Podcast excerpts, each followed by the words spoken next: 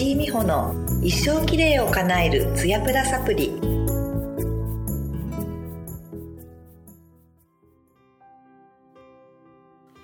皆さんこんにちは。石井美穂の一生きれいを叶えるツヤプラサプリの時間です。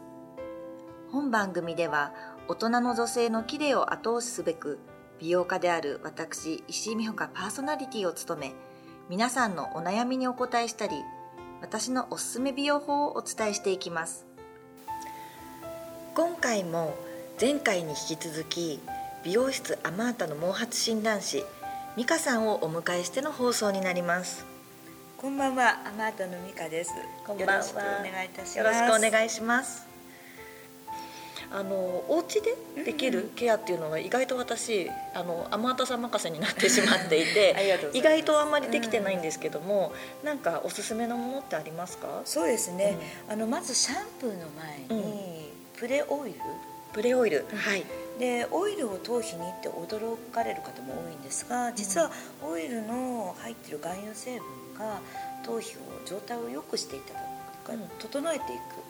それからシャンプーをすることで今後それが例えばドライ頭皮で痒くなったりとかっていうのを未然に防ぐっていう効果もあるんですね、だから1週間に1回かなあのおすすめはしてます。はい、具体的にどんな風に使いますか？えっ、とですね私がプロデュースしたアーバンアユールベーダはいこれすっごいいい香りなんですよね。都会の人たちがわーって解き放ってね、あの心が緩やかになってそれをやっあの乾いた皆さん使い方がわからないってよくおっしゃるんですがこれですね。そうそう、うんうん。で黒いかっこいいボトルで私も愛用してるんですけれども、でスポイト式じゃないですか、でそれをあの乾いたシャンプー前の乾いた頭皮に垂らしてよくすり込んでそれだけです。それで20分ぐらい。あマッサージしなくていいんですか、あのすり込むことが大事。うん。でマッサージまでしていくとなんか疲れてきちゃ疲うので。れちゃいますよね、うん。そうまずそのオイル成分を浸透させるのに丁寧な塗布っていうのを、すり込みが大事。そうです。うん。で何分ぐらい置くに20分。20分。うん。で置いていただいたら普通にシャンプーをしていただだからそうするとそのオイルのベタベタ全くなく、うん。そのオイル分のねあの有効成分が浸透してくれるんで頭皮が健やかになっていく。そうですよね。なんか普段日中に塗るような頭皮ケアだとちょっとねベタついて髪がペタっとしちゃったりするの嫌だったね。りするので、あの使いやすいですシャンプー前にオイルを使う週1、週一。使う習慣っていうのがお家でツヤプラ世代がやるべきケアなのかな。いいですね、うん。であとはやっぱりツヤプラですから、あのオイルをね使い方をちょっと工夫していただきたいなと思ってヘアオイル。そうだんだんねツヤがなくなっていって、やっぱり髪に自信がなくなっていくっていうのがツヤプラ世代の声だと思うんですけども、そういう時に美穂さんも使ってると思うんですが、はこういうあのフィックス要するに定着能力の高い薄膜オイル、うん。うん、髪の毛にべったりオイルをつけてしっとりさせるんじゃなくてガードみたいスナックオイル。そううん。それはなぜかというと植物のこれオーガニックウェイのものなんですが、はい。使ってます、グラムシャインクラウドって言ってシュッシュッて手にこうこういうものをね皆さんダイレクトにつけちゃいけないんですね。あベタベタになっちゃいますよね、うん。薄膜にするために、手のひらにうん。一回スプレーを取っていただきます。でなじませて毛髪にあの最後ブロー終わった後にさらーっと流す感じそうすると美香さんみたいなこういうシルキーな、これはツヤ髪になるんで大すね。必需品、うん。私のね。なじませ方って大事かもですね。なんとなく皆さん適当にうん。ちゃちゃっと毛先につけるとかって、あとベタつくの怖いから毛先に揉み込んで終わり。でもそれだとツヤは出せないですよね。そうなんですよね。だからうんツヤをやっぱり欲しい世代なので最後にそのツヤガードみたいなツヤの、定着フィックスをさせてくれる膜のオイルもねつけてあげると、ベタつかずサラサラで弾力も出る。カカールした時美穂さんみたいにカールしててもツヤが出るみたいなつるんってプルンっていうそうなんですよ。ツヤと弾力があると巻いた感じが全然違うので元気そうに見えるしやっぱりツヤがない時って巻いてもへなってなってしまって、見た目もなんか少しね貧相になってしまうところがあるので、ね。すごくこれは私は、うんないと欠かせないアイテムだと思ってます、うん。うん。あとはうん。お家でやれるケアとして、うん。あのブラッシングって言いたいんですが、うん。ブラッシングもなんかどういうの選んでいいかわかんないっていう時に、うん。ブラシのこういうクッションブラシはいのどここれ小さくていいですね。かわい。い。初めて見ました。あこれ欧米のなんですね、でチルコロブラシっていうちょっと可愛いちっちゃくてチルコロ？チルコロ。ブラシ。でそれをどうするかというと、まあ、チルコロじゃなくても普通のクッションブラシでもいいんですが皆さんお手持ちのあのちょっと柔らかい頭皮を傷つけないブラシで当てるじゃない、うん。当てて押すだけ。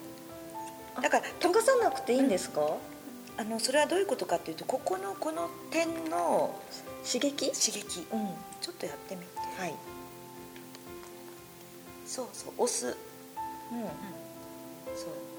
それだけでもなんかじわーっと頭頂部が暖かくなりません？なりますね。だからやっぱり血液の流れが滞るのが人間どうしても一番てっぺんの頭頂部なんですね。なので頭頂部にグッと押してあげるだけでブラシのなんか有効活用がまた増えるみたいな。うんお手持ちのブラシでクッション性のあるものだったら何でもいいと思うけどこのまたちっちゃいのがね可愛かったですねそうですね。バッグに入れててもうん。なんかかさばらないし重くないから持っといてちょっと気になったら頭頂部押すっていうのがいいかも。ブラッシングってなるとね結構人前だとはばかられたりとか、うん。あとまあ髪セットしてる私みたいな感じだとブラッシングってできないんですよね、なのでなかなかブレブラッシングする習慣って皆さん今って実はないっていうのそが現実なのかなってとこで。ただブラシに愛着を持ってそういうふうに押していくだけ？ブラシって溶かすだけじゃないんだみたいなね。そっか。押すためのものでもあったんですね、キュッキュ落として。キュッキュして。ずっとやりなんか気持ちいいからうん。ずっとやり続けたくなっちゃいますね、うん。だからそういうのだと皆さんお手持ちのねなんかあの寝る前とか、例えば朝起きた時とかあとお仕事の疲れを取る時休憩時間とかねちちょっといいかも、うん。あの乱れないところがね私もちょっとおすすめです。もうはねこのヘアデザインが、うん。うんうん、そうですね。